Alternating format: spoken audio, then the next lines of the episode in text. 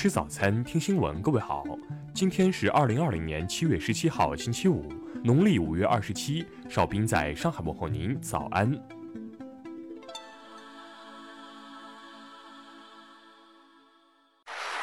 首先来关注头条消息。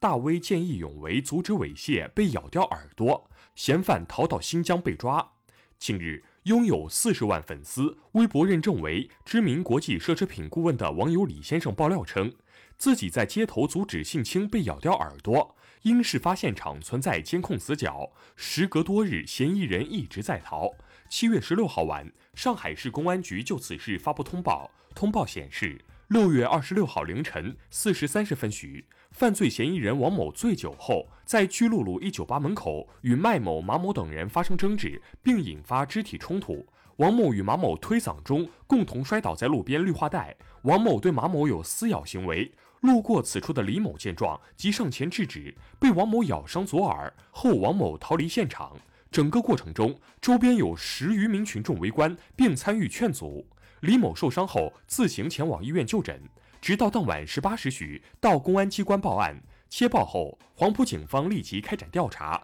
发现王某在案发后逃离本市。经连续追踪，七月十五号，王某在新疆被警方抓获。目前，王某已被依法刑事拘留。下面我们继续关注国内方面的消息。国家统计局昨天表示，经过努力，"十三五"规划提出的量化指标，绝大部分都可以超额完成，或者说全面完成。有些指标，比如 G D P、城乡居民人均收入翻番的目标，目前也已接近达到。经初步核算，上半年我国国内生产总值四十五万六千六百一十四亿元，按可比价格计算，同比下降百分之一点六。分季度看。一季度同比下降 百分之六点八， 二季度增长 百分之三点二。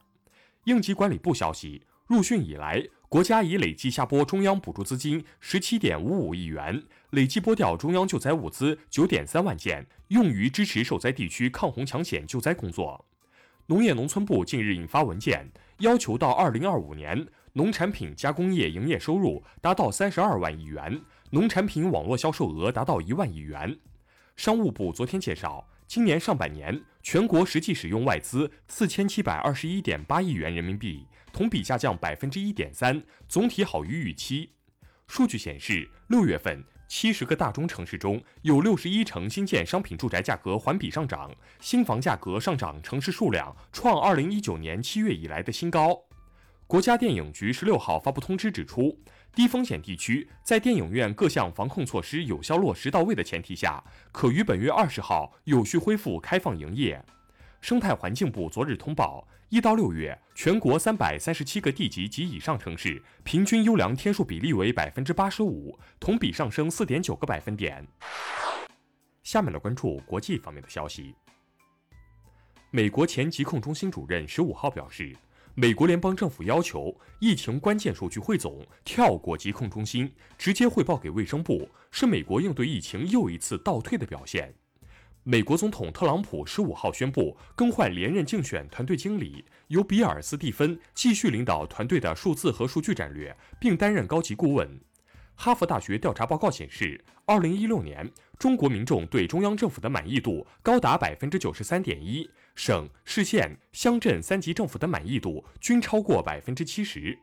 据外媒报道，欧盟各国领袖近日将举行峰会，最要紧的议题将聚焦于欧盟下一个长期预算以及总规模高达约十八点五亿欧元的经济刺激计划。俄罗斯外交部十五号表示。美国对北溪二和土耳其西天然气管道项目的制裁是利用政治压力进行不正当的竞争。法国总理卡斯泰十六号宣布，下周起室内公共场所强制戴口罩。他同时要求相关公共场所加强卫生防疫管理工作。澳大利亚政府十六号宣布，计划拨款十五亿欧元，进一步协助劳动力市场，大幅扩展补贴学徒工资计划。韩国大法院昨天对京畿道知事李在明涉嫌散布虚假信息案进行终审判决，法院认为不能以散布虚假信息罪对其处罚，以其在该案无罪为由，将案件发回重审。下面来关注社会民生方面的消息。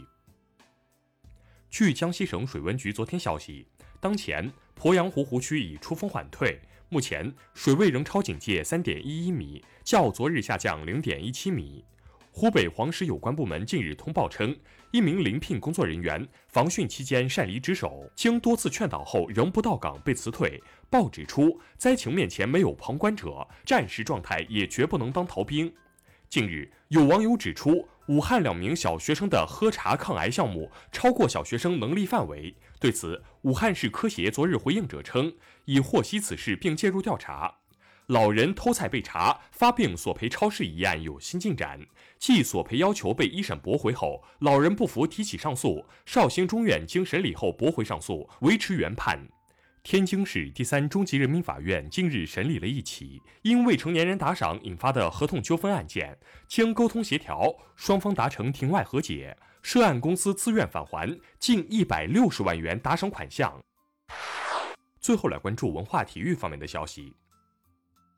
C B A 复赛继续进行，深圳队八十一比九十不敌北京队，广东队一百零四比九十七击败广厦队。国际足联昨天公布了新一期男足国家队的世界排名，在整体排名中，比利时稳坐头把交椅，其次是法国、巴西和英格兰。美国国家航空航天局将于本月三十号发射毅力号火星探测器，前往火星上三十五亿年前曾是河流三角洲的区域，探寻古微生物的遗迹。美国华盛顿大学研究指出，随着社会出生率不断下挫，几乎每个国家的人口都会出现不同程度的萎缩，其中意大利、西班牙等二十三国人口到二十一世纪末可能会减半。以上就是今天新闻早餐的全部内容，如果您觉得节目不错，请点击再看按钮，咱们明天不见不散。